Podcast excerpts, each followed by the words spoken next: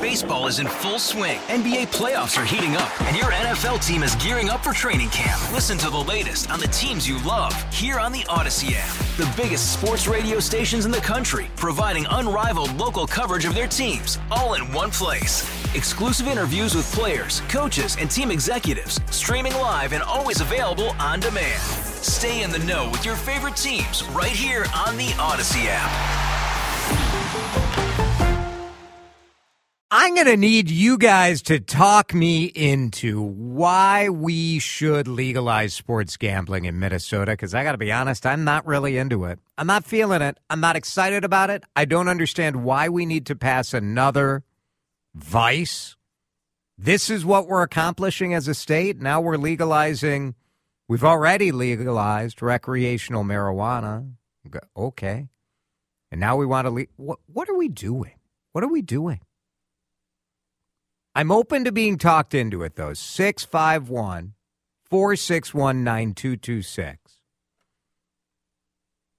If I had to vote right now, Jason, would you legalize sports gambling in Minnesota? I'd say no. I'd say no. And I'm not like uh, puritanical, gambling is bad person. But in full disclosure, I am a cautious person with my money, so I don't bet. Why do you think this is something that's important to Minnesota? 651 461 9226. Give it your best shot. Talk me into why we should legalize sports gambling in Minnesota. The proposals are already out, already on the table.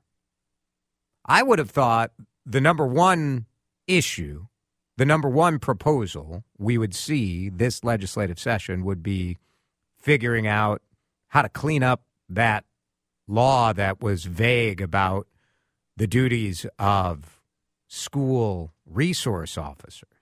Didn't you think that was the first thing that we would really hear from our legislature? Let's get Let's get people back in uh, those schools. Let's get those officers back in. But instead, the first thing we're seeing is a new proposal that would legalize sports gambling. We touched on this a little bit with Pat Garofalo yesterday. If you want to listen to the podcast, you can find that uh, and the Audacy app. But he said that he thought Senator Jerry, Jeremy Miller, the Republican from Winona, was going to uh, lead the charge on this. And indeed, the first proposal is out. And as always, when it comes to gambling, and as always, when it comes to Minnesota, there are issues of trying to make sure the Indian tribes who have exclusive rights for most gambling in our state that they're happy with it. They're working to make sure the professional sports teams are happy with it. Because sadly, in my opinion, we've decided to turn professional sports into a giant Las Vegas casino for all of us, for every game, every competition, every bet. Is this really what we want to be as a as a state or as a country that we're just obsessed with gambling? I'm worried. I'm worried about the consequences of this and frankly, I'm more concerned about lives being ruined by sports gambling being legal in Minnesota then I'm worried about marijuana being legal recreationally. So talk me into it. Or tell me I'm a genius. I like those calls too. 651 461 9226. Easy source of tax revenue, says one texter. Just raise tax. We, we seem to have no problem raising taxes in this state. If we think we need more revenue for something, I'd rather see us raise that revenue. I raise this today because I think there's this sort of media push to legalize it. Everybody seems on board, right? Who's against it? On on you know, you tune in to ESPN or Fox Sports or you name it. Everybody's got their gambling related shows queued up, their websites they're building, their promotions with, with this gambling website, that gambling web, website. there's certainly audience out there for that sort of programming. It, there's no accident that one of the largest networks of regional sports channels has naming rights from a gaming company. It does show that Americans are very interested in betting on sports, right? I, I, I'm worried. I'm worried about the lives that are going to be ruined. And I'm not opposed to gambling. I'm not opposed to the lottery. I'm not opposed to the card room at Canterbury and the uh, casino. I'm not opposed to people going to the casino. Something different when you got an app on your phone and you can bet on every game, on every weird play, not just here in the United States. You can bet on anything going on anywhere. So 24 7, you have live action. You have the app that has an incentive in a different way than. I mean, in a casino, your your incentive to keep betting and keep betting is the visual stimulation. I don't know, man. I just think like how addicted I am to scrolling on Instagram and TikTok and then extend that to gambling on sports. And it just seems like a, a recipe for marriages falling apart, for people stealing from their workplace. I, I'm more concerned about the ramifications of legalized sports gambling than the Powerball or scratch offs or pull tabs or any of the other things that people seem to pretend like, oh no, we're, we're worried about expanding gambling. But we're going to let people like fire up an app and gamble wherever they are. Now, you can do that. You can go offshore, you can do whatever, but why are why do we think this is important to sanction this? One texter saying the reason I'm concerned about sports gambling is because I think middle schoolers can get into that stuff. Gambling occurs already with middle school age children, and when they gamble on sports, they walk down a primrose path. 651 461 9226. I'm a no on sports gambling in Minnesota. And I know I'm sort of walking uphill on this thing. If you look at our neighboring states, they all have legalized sports gambling. If you live on a border city, this debate is sort of silly, right? If you live in Hudson, you can go across the river no problem. I mean, if you live in Woodbury, uh, you can go across to Hudson, no big deal. If you're in Stillwater, you go, you know, I mean, so if you're in southern Minnesota, you've got options. So why should we be left out? Goes the argument. Is that enough? Is that enough of a reason to do this? Bob is in Minneapolis. Let's talk to Bob on the CCO Talk line, 651 461 9226. Bob, I'm a no on sports gambling in Minnesota. Where are you? Same. I, I, I appreciate your point of view, your perspective on it. I'm the same, similar in that we don't need it, and it's okay that we're a state that doesn't have it. We don't have to be like all the rest when it comes to these kind of entertainment things. And I also think um, I'm, not a conspiracy theorist. And I know when you say that, you have to say it out loud so people yep, know that you're yep. not a conspiracy theorist. Right. But it's very interesting to me the state lately has been doing things that are not healthy for us, approving things that aren't healthy. Marijuana, gambling, legalized gambling, liquor sales on Sundays. Now, there's probably great explanations for these things, but I'm thinking more along the lines of what why are these the priorities of our state mm-hmm. when there's a lot of other things that are are better for us uh, than, than this, and so that's where yeah. I'm at on well, it. Well, I, I Again, think it's the, the gambling. Don't you think, Bob? It's because if you poll Minnesotans, people want this. They say they want it. You, your view, my view on gambling in Minnesota is for sure in the minority. It just is. Well, I don't know that. Yeah. And you don't know that. Yeah. I do.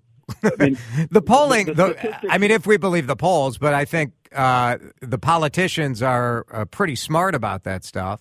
And part of the reason the, the these things have become you know a cause for politicians sure like yeah i scare i i share some of your skepticism on like who's making money on this stuff I, I don't know if it's our state reps that I'm worried about, but uh, I am worried about if the, the public- the motivation. You know, But if the but if the public wants it, Jason, then why isn't it done? yeah.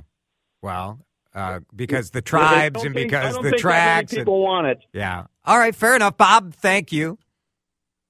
There goes Bob. 651 461 9226. Let's talk to Rob in New Ulm. Rob, thanks for calling CCO. What do you think about sports gambling? I'm, I'm a no right now. I'm 100% on board with you. It has to be a no for the state. There's no good that could come out of it. Uh, I agree with the last caller. I think the polls don't reflect the true nature of what Minnesotans want. I believe that the people who want it are willing to poll for it, but uh, essentially the people that don't want it aren't going to be, they're not at the polls. Uh, I have to believe that. I was just in western Minnesota earlier this week. I think, Rob, I think you guys towns- think that people are more innocent than they are. I, I really think that people do say, like, do they fully understand the ramifications? I don't know that they care. I think they they they see it as a freedom issue, which I understand. You you say like, look, I'm an adult. I have the ability to make a choice. We all think we can control ourselves, even though maybe we can't. And uh, it seems like fun, so people want it. I, I get that point, but uh, I would I would argue that it's just like raising a child. Just because it's there and that you can allow them to do it, there are certain things we don't allow for certain reasons. And I think overall the state would suffer. We'd continue to pour that money that's made by gambling back into helping broken homes and families and all the other things that come with uh, Yeah. with uh, Yeah. gambling. Thanks, Rob. I appreciate it. 651 461 9226. Lots of text calls lined up, too. We'll take more of it as we talk sports gambling. I'm against it. I'm open to an argument. Uh, so make it. Let's hear it here on CCO. Sports gambling will be a huge issue at the legislature again this session. Minnesota polling indicates it's popular. I'm not into it. Maybe it's because personally I'm not a gambler. I have no interest in it. But as I sit back and think about our state, I find it concerning. Lots of good texts at 651 461 9226. There's no reason Minnesota should not have sports gambling, says one texter. We're the only state in the area without it. Rest of the states seem to be doing just fine with it. The question is, are they? New Jersey legalized sports gambling in 2018. Inquiries to the Council on Compulsive Gambling, the help hotline they had, CNN says those calls are up 60%.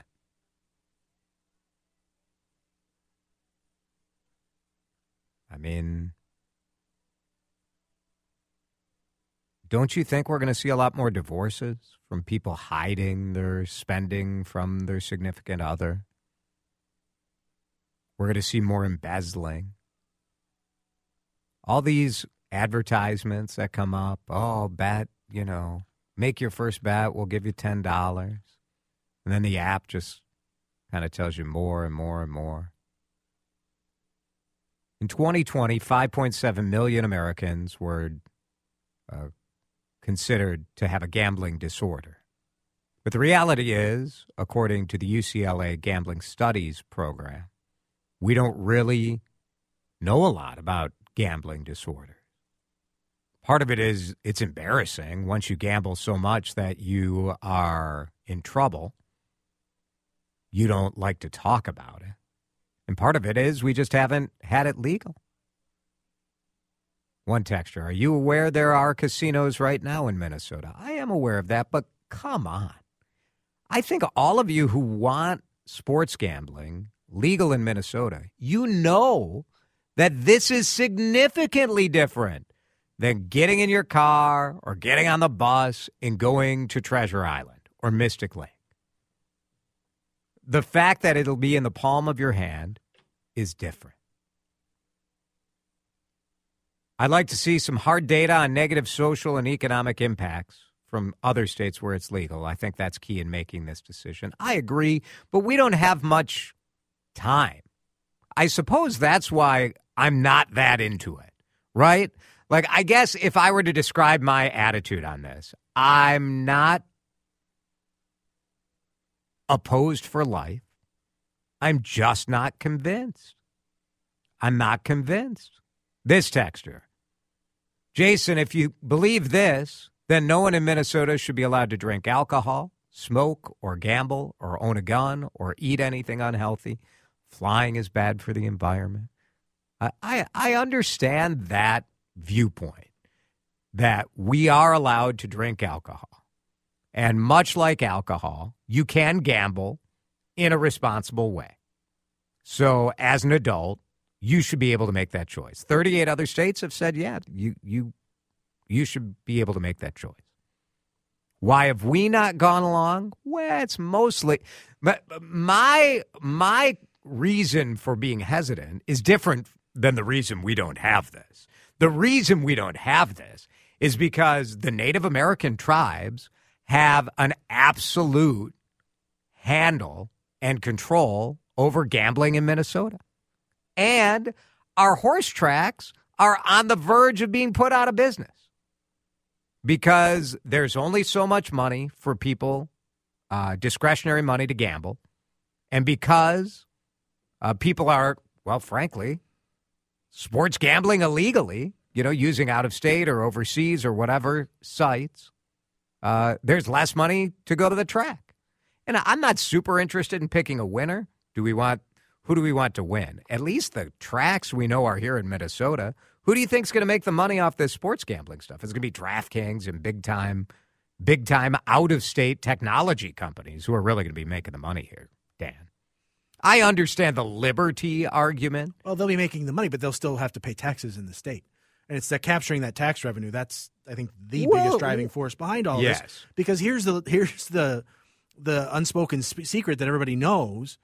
This is already happening. It is. People are already gambling in a lot of different ways here in Minnesota, and all of that revenue, all of it, yeah. is going out of the state. Not a bit of it is being captured by the state. Yes. So it's not like we're going to suddenly legalize gambling and people are going to go from zero to 60 miles an hour in terms of gambling. There's a lot of people already gambling For in sure. this state. But there are a lot of new business that would come in. That's the whole premise of legalizing sure, it, that there would be would. new. Now, they'd all have to pay taxes here in Minnesota. The estimate is that we would make $60 million a year in tax revenue. That's not nothing. That's not nothing. Is 60 million worth what the cost of this will be? Again, I'm not convinced. Keep weighing in at 651 461 9226. We'll revisit some of your text uh, throughout the show, so keep it coming. But first, we're going to take a break, and then we will talk with the brand new president of the Minneapolis City Council. So interested, frankly, why, who on earth would want to be in charge of this group? Elliot Payne will join us in studio next here on CCO.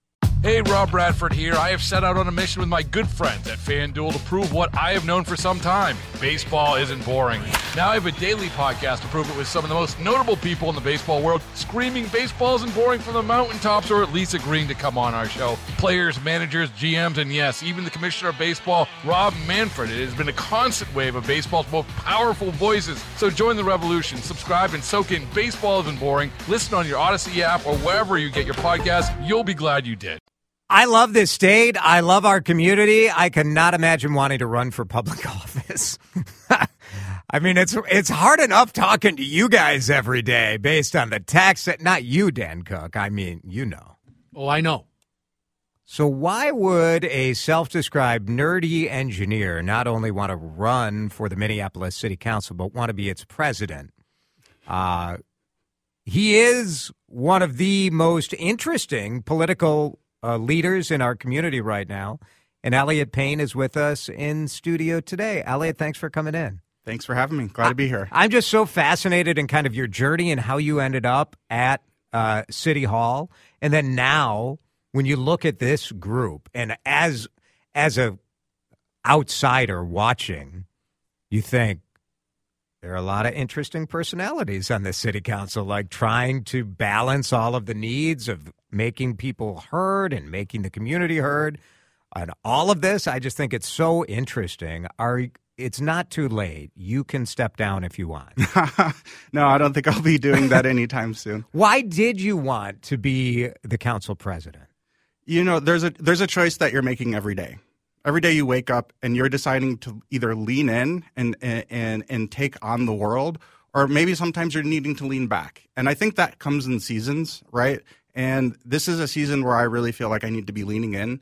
Um, you know, if if you want to run for elected office, but you don't want to carry a heavy burden with that choice, maybe you need to make a different choice. And so one of the reasons I ran for president is, you know, that I care really passionately about the city. I care really passionately about the future of safety in our city. I care very passionately about the future of workers in our city. And I want to lean into that. And there's a lot of challenges to navigate in that. Uh, one of one of my followers on Twitter asked how your experience as an engineer colors your approach in City Hall. I thought that was an interesting question. Yeah, that's a great question. Uh, you know, what's interesting about engineering is you, especially I, I was a mechanical engineer, and that's a field that's actually extremely broad. So you don't learn the specifics of how to program a robot when you're in school, but you learn kind of a methodology and a way of thinking that helps you break things like big complex challenges down into kind of smaller hmm. problems that you can actually kind of wrap yeah. your arms around and solve. And then you build up to the big complex solution. And so I kind of take that way of thinking into my work every day. Where are we as, as, Minneapolis? Are we in the breaking down phase to a, or are we in the building up? We're in the building up phase. That is for sure. And I think that anybody who's lived in this city uh, in recent memory, but especially since 2020, has profoundly felt what it feels like to be broken down. Hmm. And I think one of the things I'm most excited about about this moment is we're we're in a building phase. We're in a healing phase. We're in a um, figuring out how to be Minneapolis again phase. Elliot Payne is the president of the Minneapolis City Council. Let's talk about safety. You brought it up. It's for sure uh, a question that I think residents and non-residents are are concerned about. Um, you know, this week some good data came out on violent crime. I think it's some of the non headline grabbing crime that affects people livability, that has people concerned about coming down. Can we really make a dent in that type of stuff? Not, I'm not talking about homicide and, you know, I, there are other forces that drive crime besides whether or not you have policing. No, that and I'm concerned that with only 565 officers, that we don't have enough people to kind of really get after some of the the robberies and the livability stuff.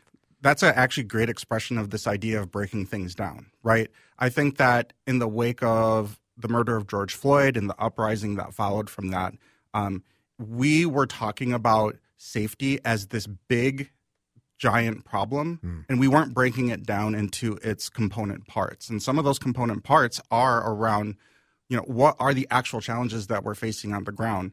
Um, crime is a lot of things. It can, just like you said, it can be very severe and violent, but it can just be those everyday livability issues that make you wonder, oh, do I want to go downtown today for dinner, or would I rather, you know, stay home and order delivery? Uh, you need to be able to break it down to understand what you, what the what the challenge actually is. And I think that one of the big challenges really is kind of emerging as a result of you know setting aside even just the intensity of what we lived through with the uprising just the simple fact that so many people have been working from home means you just have less people downtown. Yeah, that means you have less eyes on the street. And so when you start understanding that um, there's these compounding factors, all that are intersecting with each other, you can actually start coming up with solutions to address some of those. So, for instance, downtown is unique in that it has the safety ambassador program that's funded through uh, a lot of the large um, buildings that yeah. exist down here through a special tax district. But that safety ambassador program, their eyes and ears on the street, they're a helpful, it's friendly awesome. face. I love those. Guys. Right? How yeah. do we have that in the rest of the city? So one of the big things that we passed in the city council in our budget this year was to expand that program to other parts of the city and other commercial corridors because a lot of it is just having the eyes and ears on the street so that people feel safe and feel that presence. Elliot, officers have said that they feel abandoned by the city council specifically. Um, you know, if the city council, well, let me ask it this way Do you support Minneapolis police? I support an accountable police department that is delivering constitutional policing, keeping our community safe, and being really invested in supporting our community. Absolutely. So when officers say that they don't feel supported, well, you know, if you had the public works department saying that they feel like the city council doesn't support them, I think it wouldn't be so difficult for city council members to say, well, of course we support the public works department. Why is it so hard just to say, yes, I support Minneapolis police and we want it to be better? I think that again, we need to break things down. We can't just have these overly simplified conversations. Are you pro police or anti police, right? When we're saying policing, one of the things that's really important to recognize is that it's a very traumatic job to be a part of. And then it feeds to this cycle of trauma. Uh, you know, uh, we're, we're dealing a lot with a lot of these PTSD claims. And I was meeting with um, some of our advisors around how we should be navigating these PTSD claims. Um, this was an attorney who is former military, um, ser- served overseas, and he was comparing what was it like to be a Marine serving overseas versus a, a police hmm. officer. Mm. Yeah. And as a Marine serving overseas, and Marines are kind of a, a, heavy combat part of our military, right? Yeah. But even in combat, they happen in these big spikes, or you actually have these big times in between where it's actually a lot of sitting around. If you're a police officer, you're going in call after call. You and and, yeah, and the no example break, right? there's no break. And right. the example he used is like every police officer has had to hold a dead baby at some point. Hmm. When you think about the profound impact that that's going to have on somebody's psyche, on how they're going to show up, and then you have to go to the next call after experiencing something like that. Uh, we that system of policing is not healthy for the police officers, and it creates a lack of health for our community. And so I don't support that system of policing that's asking people to run at the worst aspects of our society and gives them no support and no space to process and heal from that. And it's leading to a lot of these secondary and tertiary impacts on our community, like, you know, a lot of domestic mo- violence, violence exists. Most officers would agree with you, right? This, the, the, way they're doing it isn't how they want to be doing so it. So I, I don't support a system of policing that forces police officers right. to have to show up in that way. We need to rethink the entire system of policing so that we are giving that space for officer health and wellness, and that we also have the right and appropriate first responder for the other types of emergencies that happen. We don't send the police to a, a, a house fire we don't send an ambulance to a bank robbery. We need to match first responder with the need and have the right appropriate uh, first responders to respond. Elliot Payne is with us, the city council president. The first uh, policy issue brought before your city council in the first meeting was a ref, uh, was a, a, a, statement, a vote uh, to talk about what's going on in Israel. Is that the right topic or the right thing to be the first thing that you guys are dealing with? Or does that really matter? So there is a tradition of the first meeting of the year to be more of a, of a um, celebration, frankly, more more more of a ceremonial celebra- uh, a, a, meeting, and you don't usually take business up on the first meeting. Um, the reality is that that ceasefire resolution was being worked on towards the end of the year last year, and just because of the council calendar, there was a missed opportunity to get it uh, on the agenda. And the the the bombing is still happening right now. Whether our council calendar cares about that, whether or not our tradition of keeping the first meeting ceremonial, we have to ground ourselves in the humanitarian crisis that's actually unfolding in front of us, and actually um, respond to that proportionally. Right. Uh, this is a very disproportionate humanitarian crisis that's happening. Me, on a personal level, would I have preferred to have uh, had the focus on me for my first meeting for president? Sure, why not? But you need to step outside of those personal interests and recognize the weight and gravity of what's happening in the world and recognize that what's happening in Gaza is affecting us right here in Minneapolis. Uh, just over the Christmas break, um, there's a mosque in my ward that got uh, shot at there's Islamophobia that's unfolding in our city. There's anti-Semitism that's unfolding in our city, and it is the right responsibility for city council to speak up against that type of uh, activity that's happening in our city and to recognize what is the source of that. And so I think we sh- we need to get this right. The reason that we forwarded it to our committee through our standard process of governing yeah. is so that we could have a public discourse about this. Is it right for the city of Minneapolis to say that the U.S. should stop giving military aid or financial aid to Israel? I think it's absolutely appropriate for all levels of government to engage with all other levels of government. I'm constantly working with our partners at the county and the state as it respond as it relates to our homeless response. Well, nobody we would question to, that, but I think people are questioning why anybody would care what the city of Minneapolis city council has to say. That's that that that that sounds right on its face, but you have to recognize that in a democracy, there are mechanisms so that individuals can voice their opinion at all levels of government. And we at the local level are the most accessible form of government. And we are hearing from our constituents the pain that they're experiencing yeah. watching this conflict unfold. And they feel helpless.